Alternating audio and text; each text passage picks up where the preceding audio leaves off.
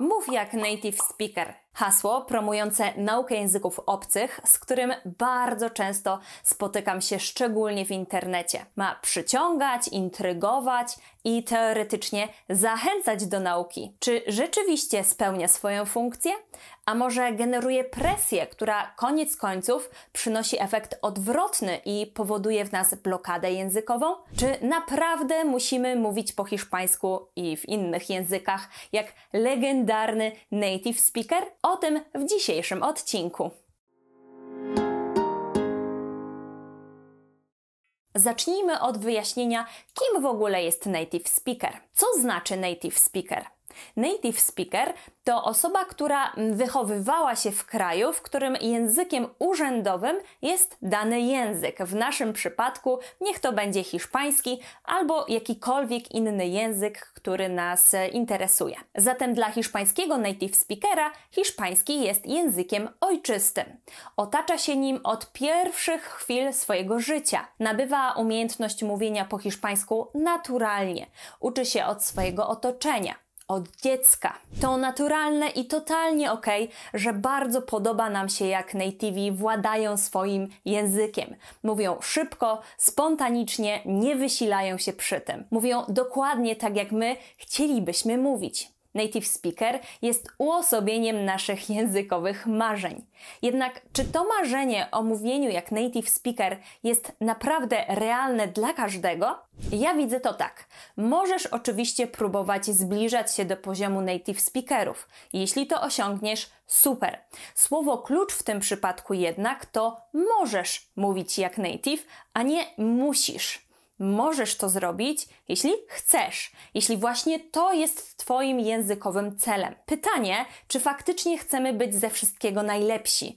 Czy nie możemy uczyć się języka tylko dla przyjemności i świadomie wybrać, że chcemy osiągnąć poziom komunikacji, ale nie perfekcji. Super jest słuchać rodowitych Hiszpanów, próbować ich naśladować, uczyć się od nich, ale już stałe porównywanie się z nimi może okazać się dla nas szkodliwe. Dlaczego? Stawianie sobie sztywnego, językowego celu w stylu muszę mówić jak native, inaczej moja nauka nie będzie miała sensu, generuje w nas presję. A kiedy pojawia się presja, pojawia się i stres, a stres już nawet na poziomie biologicznym bardzo przeszkadza w procesie uczenia. W stresie nasz mózg chce przetrwać i to na tym się koncentruje. Nie będzie wtedy chętny do współpracy przy nauce nowego języka. Jeśli chcesz uczyć się nowych rzeczy, potrzebujesz spokoju, a nie presji. We mnie hasło mów jak native generuje rodzaj napięcia, że jeśli na przykład mówię po hiszpańsku z polskim akcentem, to to nie jest wystarczające. Jestem wtedy jakaś gorsza. W przeszłości na wielu etapach mojej własnej nauki hiszpańskiego słyszałam właśnie takie hasła.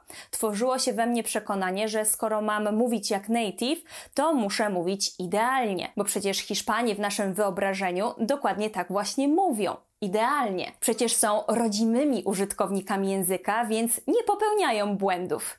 Jeśli ja mam mówić jak oni, ja też nie mogę się mylić. Nie mogę pozwolić sobie na mówienie ze wspomnianym już polskim akcentem, czy nie daj Boże, pomylić wymowę. Przez to ciągle byłam niezadowolona z siebie. Myślałam, że jestem gorsza, bo przecież ciągle zdarzają mi się jeszcze pomyłki i błędy. Ciągle nie do końca jeszcze wtedy wiedziałam, czy w niektórych sytuacjach zastosować rodzajnik określony, nieokreślony, czy w ogóle go sobie odpuścić.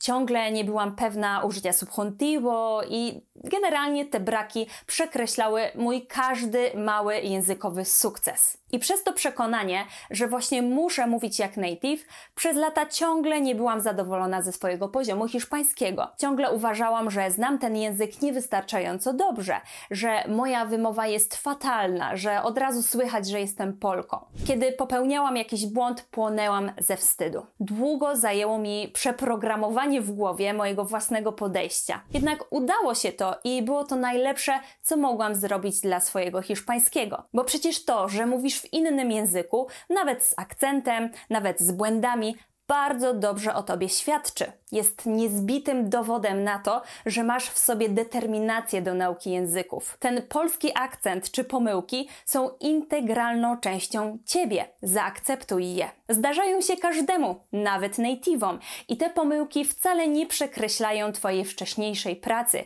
i nie świadczą o tym, że jesteś niedouczony czy niedouczona. Tym bardziej, że to nie jest tak, że mówienie w języku obcym z akcentem, czy nawet popełniając błędy przez wszystkich native'ów jest odbierane jako coś wstydliwego. Zdarzają się osoby, które uważają, że to coś ciekawego. Oni cieszą się z tego, że ktoś stara się mówić w ich języku. Pomyśl, czy naprawdę nie docenisz wysiłku cudzoziemca, który uczy się polskiego i próbuje się z tobą skomunikować? Nawet jeśli popełni jakiś błąd, ale koniec końców się dogadacie, to i tak cieszysz się, że ktoś podjął ten wysiłek. I może teraz dużo zaryzykuję mówiąc to głośno, ale uświadomiłam sobie, że tak, nawet jako nauczycielka mogę czegoś nie wiedzieć albo się pomylić, bo jestem człowiekiem. Mogą zdarzyć mi się błędy, choćbym nie wiem jak się starała, choćbym nie wiem jak próbowała ich uniknąć.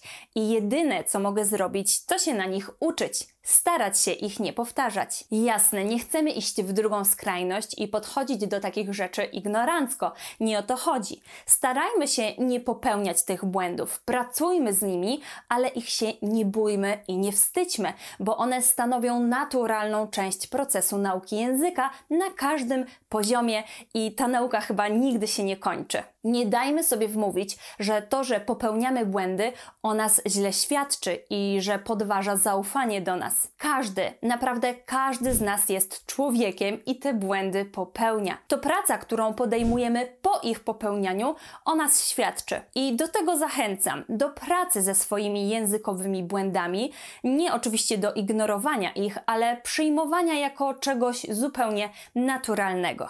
Zatem podsumowując, na pytanie, czy musisz mówić po hiszpańsku jak native, jasno i wyraźnie odpowiadam: nie, nie każdy, kto uczy się języka obcego, musi mówić jak native speaker, czyli jak osoba, która mówi tym językiem od urodzenia. Kto chce, może do tego dążyć, ale celem nauki języka obcego jest w większości przypadków umiejętność efektywnej komunikacji, a niekoniecznie perfekcyjne naśladowanie akcentu czy wymowy rodowej rodowitego użytkownika tego języka. Osiągnięcie poziomu języka obcego identycznego z poziomem native speakera jest bardzo trudne.